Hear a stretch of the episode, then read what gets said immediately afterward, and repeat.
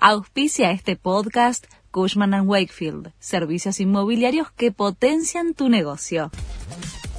La Nación presenta los títulos del lunes veintiocho de agosto de dos mil veintitrés. Sergio Massa hizo varios anuncios económicos por redes sociales.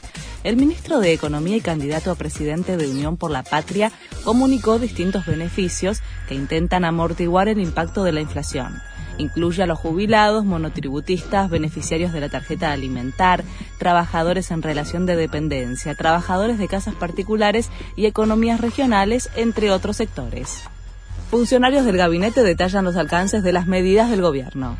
La ministra de Trabajo, Kelly Olmos, será la primera a las nueve en ampliar los anuncios, en especial el referido a la entrega de la suma fija para trabajadores.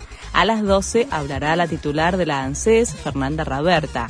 A las quince, Carlos Castañeto, de A F I P. Y a las dieciocho, Victoria Tolosa Paz, ministra de Desarrollo Social.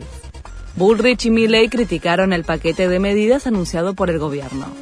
Massa se sigue burlando de la gente. Esta Argentina sufre y los problemas no se resuelven con maquillaje y más emisión, dijo la candidata de Juntos por el Cambio. No se puede esperar resultados distintos haciendo lo mismo de siempre, señaló el líder de la Libertad Avanza.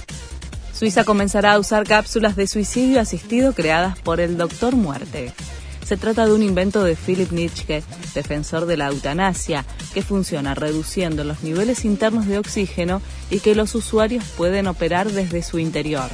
Las cápsulas están en etapas finales de preparación para su uso en Suiza. Perdió Boca y ganó River.